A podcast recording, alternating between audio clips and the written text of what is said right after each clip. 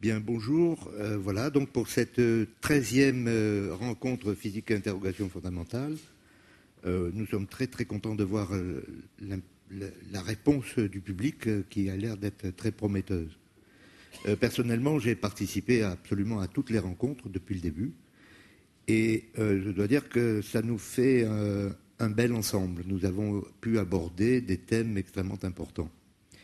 Alors cette fois-ci, nous avions choisi le thème de la lumière. Je dois dire qu'au départ, euh, l'idée qui avait été euh, proposée, euh, parce qu'on s'attendait à, la découverte qui a été annoncée en juillet du fameux boson. ce boson est, la marque d'une transition qui s'est passée dans l'histoire de l'univers. C'est au moment de cette transition, les interactions électromagnétiques dont relève la lumière et l'interaction faible qui est, au, cœur, des étoiles est responsable de l'énergie des étoiles, était, mélangée. Donc il n'y avait pas de lumière. Mais après cette transition, eh bien la lumière est apparue. C'est un peu le Fiat Lux. Et donc on s'est dit, euh, ça serait bien euh, de, faire une, rencontre, euh, une rencontre là-dessus. Et puis petit à petit, on est, après moult réflexions, on a abouti au, thème tel qu'il se présente. Donc euh, les nouvelles lumières ou comment la physique continue d'éclairer le monde. Alors nous avons essayé d'organiser ça en, un relatif petit nombre d'exposés, de, façon à laisser plus de temps aux discussions, et en terminant par une, une table ronde. Donc ce matin, nous aurons les lumières des origines, avec un exposé de Vincent Minier euh, sur les résultats du satellite Herschel, donc la lumière des étoiles, la naissance des étoiles.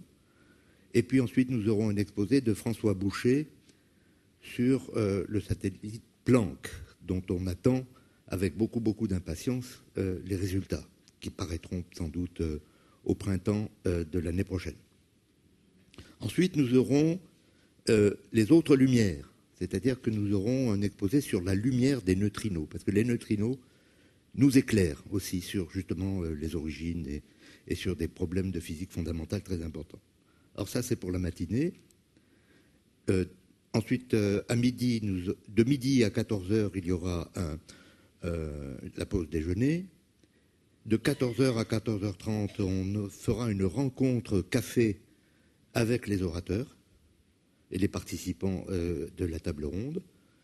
Ensuite, nous aurons, euh, toujours dans le cadre des nouvelles lumières, euh, nous aurons la, lumière du synchrotron qui nous permet, avec Loïc Bertrand, qui nous parlera d'une utilisation de la lumière synchrotron pour étudier des matériaux anciens. Et c'est l'occasion d'une collaboration très intéressante entre les scientifiques des sciences dures et les scientifiques des sciences humaines.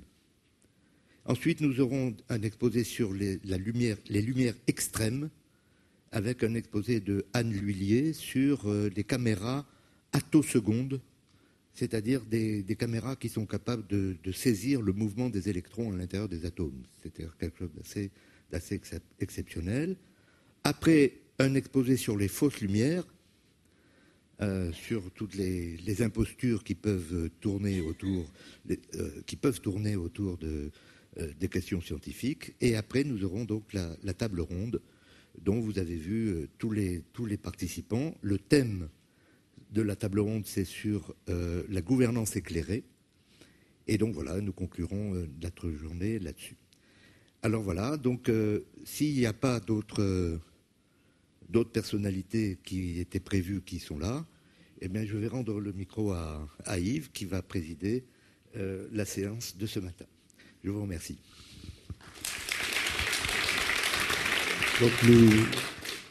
Nous, commençons tout de suite donc par Étienne Klein, qui va nous parler des L'esprit des Lumières souffle-t-il encore? Tu as 20 minutes. Donc, euh, à propos de lumière, euh, il y a certaines lumières qui pénètrent difficilement jusqu'ici, mais qui risquent de perturber vos téléphones. Donc, vous serez très gentil de pouvoir les éteindre. Merci.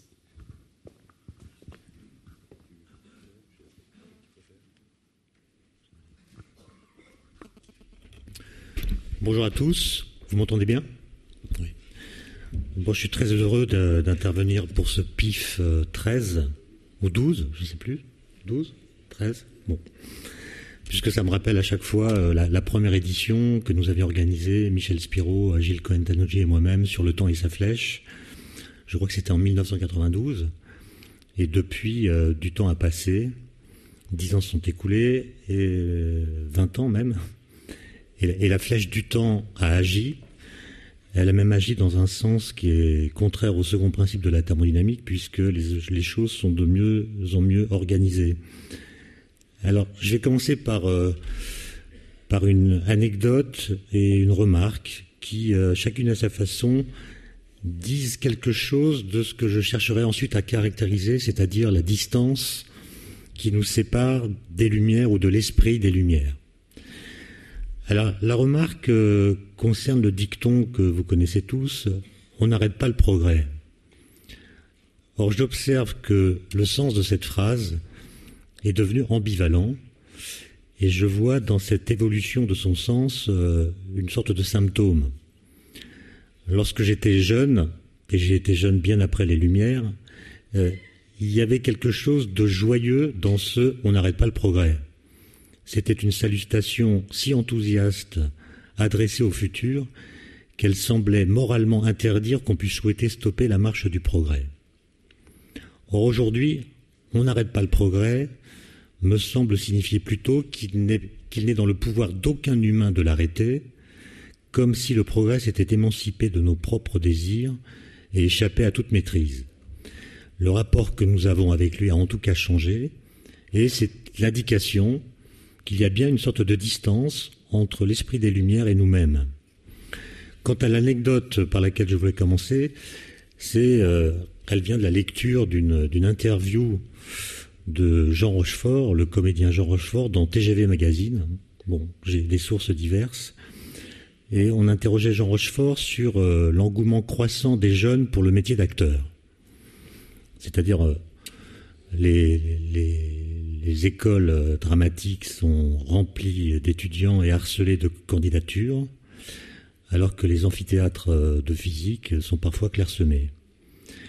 Et à, cette question qu'on lui pose, Jean Rochefort répond ceci. Aujourd'hui, dans les familles bourgeoises, si un garçon veut faire centrale, son père lui dit Non, mon fils, tu feras le cours Florent.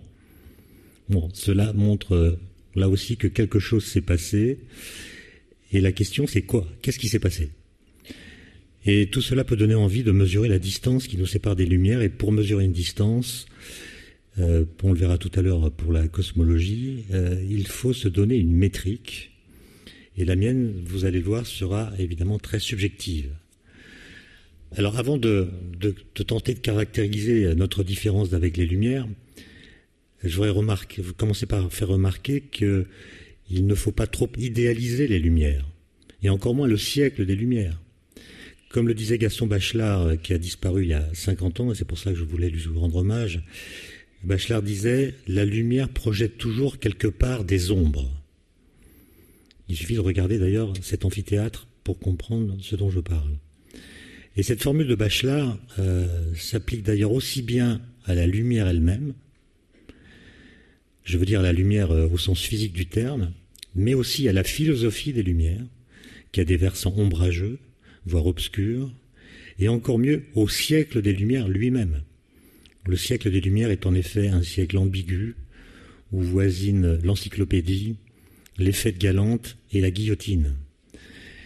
Avec le recul, il apparaît comme n'étant pas intégralement lumineux, c'est plutôt un grand tourbillon d'eau mêlée, une confluence de l'ancien et du moderne, de la légèreté et de la, noirceur, une juxtaposition déroutante de ce que nous sommes qui commence alors à émerger, et d'un monde dont les pesanteurs parlent encore d'autrefois. Et je parlais à l'instant du versant obscur de la philosophie des Lumières, et j'ai relu pour euh, d'autres raisons récemment euh, les méditations pascaliennes de Pierre Bourdieu, et euh, lui il parlait carrément d'un obscurantisme des Lumières, je le cite, obscurantisme qui peut prendre la forme d'un fétichisme de la raison et d'un fanatisme de l'universel, qui reste fermé à toutes les manifestations traditionnelles de croyance et qui, comme l'atteste par exemple la violence réflexe de certaines dénonciations de l'intégrisme religieux, ne sont pas moins obscurs et opaques à eux-mêmes que ce qu'ils dénoncent. Bon, une phrase quand même assez, assez forte que je tenais à citer dans cette introduction. En tout cas, ce qui est guère discutable, c'est le fait que c'est au siècle des Lumières que se forge l'idée de progrès. Cette idée de progrès, euh, elle est doublement consolante, comme le fera remarquer Kant. Elle l'est d'abord parce qu'en étayant l'espoir d'une amélioration future de nos conditions de vie, elle, elle rend l'histoire humainement supportable.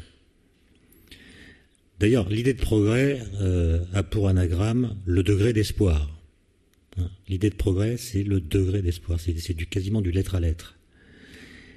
Et l'idée de progrès fait miroiter loin sur la ligne du temps une utopie certes désirable, mais dont on dit qu'elle n'aviendra pas toute seule. Elle ne nous sera accessible qu'à la condition qu'on mette le paquet pour l'atteindre.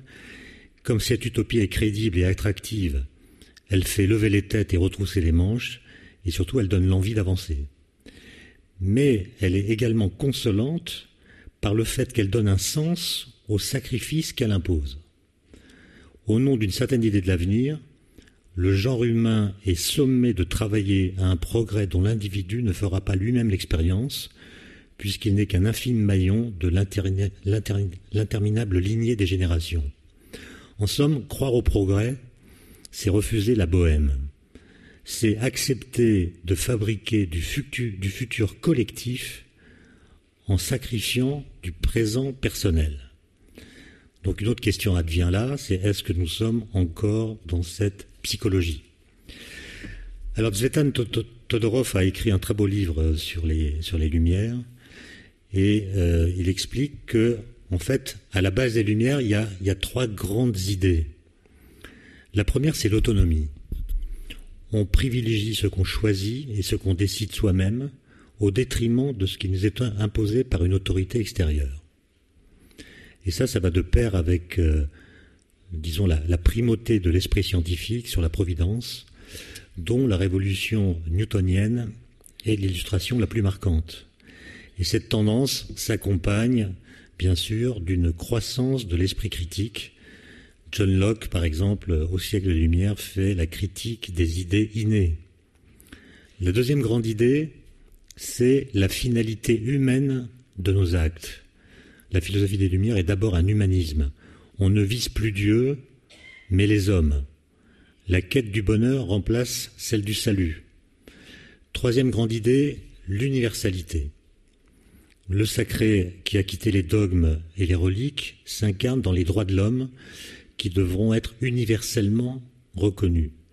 Il y a aussi un universel lié à la science, confondu ou assimilé avec la vérité.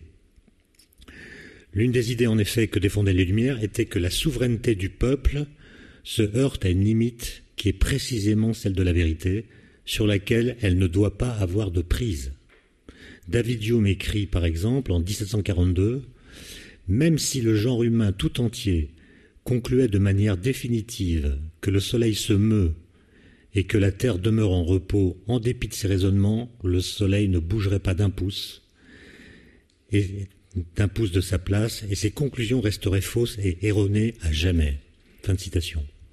La vérité ne saurait relever d'un vote. Mais, et c'est là que les choses deviennent intéressantes en démocratie, c'est aussi cette indépendance de la vérité qui protège l'autonomie de l'individu, puisque celui-ci peut toujours, face à un pouvoir, se réclamer du vrai.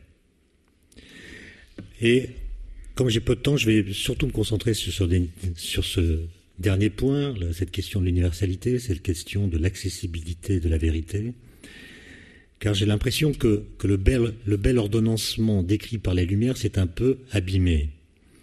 L'idée me semble se répandre de plus en plus, en effet, que la science, c'est le doute. La science serait le doute. On peut s'en étonner au début du XXe siècle. Euh, est-ce qu'il faudrait encore douter de l'existence de l'atome, de la non-platitude de la Terre? Bon, je sais bien que nous ne connaissons pas la vérité de l'atome. Il y a des choses dans l'atome, dans le noyau notamment, euh, qui sont sans doute mal comprises ou mal connues. Mais enfin, nous savons que quelque chose qui lui correspond existe bel et bien, pour autant qu'on puisse dire qu'une chose existe bel et bien. Et aujourd'hui, vous constatez comme moi que euh, certains sociologues des sciences euh, prétendent que les théories tenues pour vraies ou fausses ne le sont pas en raison de leur adéquation ou inadéquation avec des données expérimentales, mais seulement en vertu d'intérêts purement sociologiques. En clair, ces, ces, gens, nous sommes de considérer que toutes nos connaissances sont conventionnelles, artificielles, et nous enjoignent même de gommer l'idée qu'elles pourraient avoir le moindre lien avec la réalité. On ne trouve guère de telles idées sous la plume des philosophes des Lumières. Manifestement, il y a eu une prise de distance vis-à-vis des Lumières, presque une éjection à l'infini. Alors permettez-moi, si j'ai le temps, une, rapide anecdote. Je donnais récemment euh, à de futurs ingénieurs un cours de relativité. Et comme vous le savez, cette théorie de la relativité nous dit des choses, sinon de la lumière, du moins de sa vitesse. Et alors que je venais d'effectuer un calcul montrant que la durée d'un phénomène dépend de la vitesse de l'observateur, un étudiant prit la parole et me dit Moi, monsieur, personnellement, je ne suis pas d'accord avec Einstein. J'imaginais qu'il allait défendre une théorie alternative, euh, réinventer les terres luminifères ou je ne sais quoi d'autre. En tout cas, qu'il allait argumenter. Et en fait, euh, il m'a dit je ne crois pas à cette relativité des durées que vous venez de démontrer, parce que je ne la sens pas. Et là, j'ai eu une sorte de choc, puisque ce jeune homme qui n'avait pas lu les travaux des sociologues des sciences et qui n'avait pas lu Einstein non plus, avait suffisamment confiance dans son ressenti personnel pour s'autoriser à contester un résultat qu'un siècle d'expérience innombrable avait cautionné. Et je découvris donc à cette occasion que lorsqu'elle se transforme en allié objective du narcissisme, la subjectivité a vraiment du mal à s'incliner devant ce qui a été objectivé si ce qui a été objectivé la dérange ou lui déplaît. Et cette anecdote, qui n'a pas une portée universelle pour le coup, euh, me semble indicatrice d'un changement de climat, d'une prise de distance, qui me fait dire que notre société est parcourue aujourd'hui par deux courants de pensée qui semblent contradictoires, mais qui en réalité se fécondent l'un l'autre. D'une part, on y trouve un attachement intense à la vérité, un souci de ne pas se laisser tromper, bref, une attitude de défiance généralisée, une détermination à crever les apparences pour atteindre les motivations réelles qui se cachent derrière, et cette euh, détermination s'étend désormais jusqu'aux sciences les plus dures.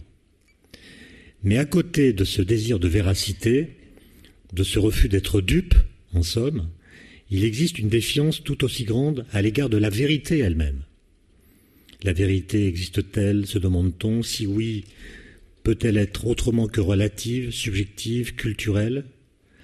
Et ce qui est intéressant, drôle d'une certaine façon, c'est que ces deux courants, ces deux attitudes, l'attachement à la véracité et la suspicion à l'égard de la vérité, qui devraient normalement se tuer mutuellement, se révèlent en pratique parfaitement compatibles. Elles sont même mécaniquement liées puisque le désir de véracité suffit à enclencher un processus critique dans la société qui vient fragiliser l'assurance qu'il y aurait des vérités sûres. Il y a là un processus dynamiquement très efficace qui conteste et fragilise le crédit et le prestige des scientifiques, et ce phénomène est, lui aussi, à lui seul, la mesure d'un écart par rapport à la philosophie des Lumières. Henri, euh, Poincaré, qu'on célèbre ces jours-ci, il y a d'ailleurs un colloque euh, qui nous fait concurrence aujourd'hui à l'Institut Poincaré, puisqu'il a, a disparu il y a 100 ans exactement, a écrit un livre intitulé La valeur de la science. Et cette valeur de la science semble être quelque chose qui est de plus en plus contesté aujourd'hui, non pas seulement par les philosophes d'inspiration subjectiviste ou spiritualiste, qui sont toujours prompts à exploiter ce qui ressemble de près ou de loin à une crise de la science, mais aussi par une partie de l'opinion. Alors, pour savoir ce que sont les Lumières, euh, et je vais arriver assez vite à ma conclusion, rassurez-vous, euh, on peut aussi s'en référer à Kant. Parce que Kant a écrit en 1784 un texte intitulé Qu'est-ce que les Lumières? Et ce texte est assez emblématique de la modernité, et les premières phrases de ce texte peuvent être lues d'ailleurs comme une sorte de mot d'ordre. Je les cite. Qu'est-ce que les Lumières? Réponse de Kant. La sortie, la sortie, Ausgang, la sortie de l'homme hors de sa minorité dont il est lui-même responsable. Alors la minorité opposée à majorité, c'est-à-dire il n'est pas encore devenu adulte. Minorité, c'est-à-dire incapacité de se servir de son entendement sans la direction d'autrui. Minorité dont il est lui-même lui-même responsable, puisque la cause en réside non pas dans un défaut de l'entendement, mais dans un manque de décision de s'en servir sans la direction d'autrui. Ce qui renvoie à l'autonomie dont parle Zvetan Todorov que je citais tout à l'heure. Dernière phrase, sapere ode, aie le courage de te servir de ton propre entendement. Voilà, dit Kant, la devise des Lumières. Quand il est mal interprété, ce texte, et je pense que notre époque, euh, certains en tout cas l'interprètent mal, ce texte semble militer pour le narcissisme intellectuel dont que je dénonçais tout à l'heure. C'est mon étudiant qui dit Je n'ai pas besoin d'Einstein pour savoir ce que je dois penser du temps. Donc l'entendement, c'est pas la subjectivité. Mais bon, il y a parfois la confusion est faite.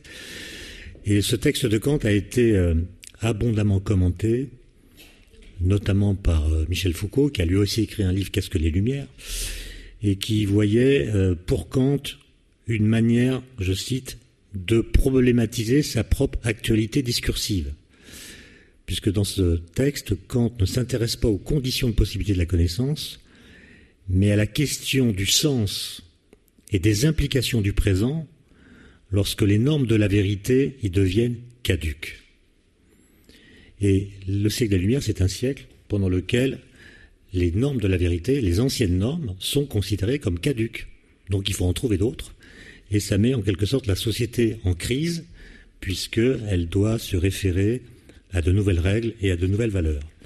Bon, j'avais beaucoup d'autres choses à dire, mais je vois que je n'ai pas le temps. Et j'en arrive donc. Combien? Deux, trois minutes. Deux minutes, voilà. Donc j'arrive à ma conclusion, mais sachez que j'aurais dit beaucoup d'autres choses qui mesurent la distance. Et j'arrive à ma conclusion, euh, qui sera pour vous euh, une sorte d'exercice que je vous propose. C'est qu'en 1987, euh, Georges Canguilhem, qui était à la fois philosophe et médecin, disciple de, Bachelard, euh, a publié un article dans, la revue de métaphysique et morale qui s'intitule La décadence de l'idée de progrès. Et dans cet article qui fait une vingtaine de pages, il présente la notion de progrès selon deux phases différentes. La première phase, qui selon lui a été formalisée par les philosophes français, il insiste là-dessus, du XVIIIe siècle, s'attache à décrire un principe constant de progression, potentiellement infini, et le modèle de ce progrès, c'est la linéarité et la stabilité. Et le symbole qu'on lui associe, c'est la lumière.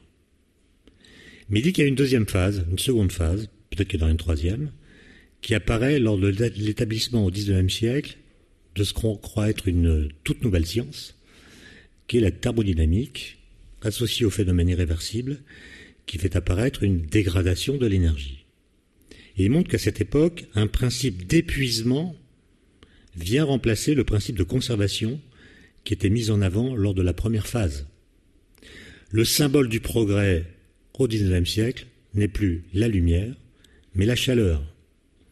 D'où l'idée d'une décadence thermodynamique de la notion de progrès. La lumière se dégrade en agitation thermique. Et donc la question que je voudrais vous poser, et qui va sans doute être éclairée pour le coup par euh, les débats qui vont suivre, c'est est-ce que aujourd'hui il ne faudrait pas euh, extirper l'idée de progrès de ces deux anciens cadres de pensée, la mécanique d'une part, la thermodynamique d'autre part, en proposant un nouveau cadre qui le dise? Ne faudrait-il pas, choisir pour la symboliser autre chose que la lumière ou la chaleur? Non que ces deux notions soient devenues euh, caduques ou désuètes, mais parce que depuis qu'elles ont été physiquement décrites, beaucoup d'eau a passé sous les ponts, notre rapport à l'avenir a changé, et surtout de nouvelles théories physiques ont été mises sur pied, et de très nombreuses découvertes ont été faites. Après tout, si on croit au progrès, cela implique aussi de faire progresser les symboles auxquels on l'associe.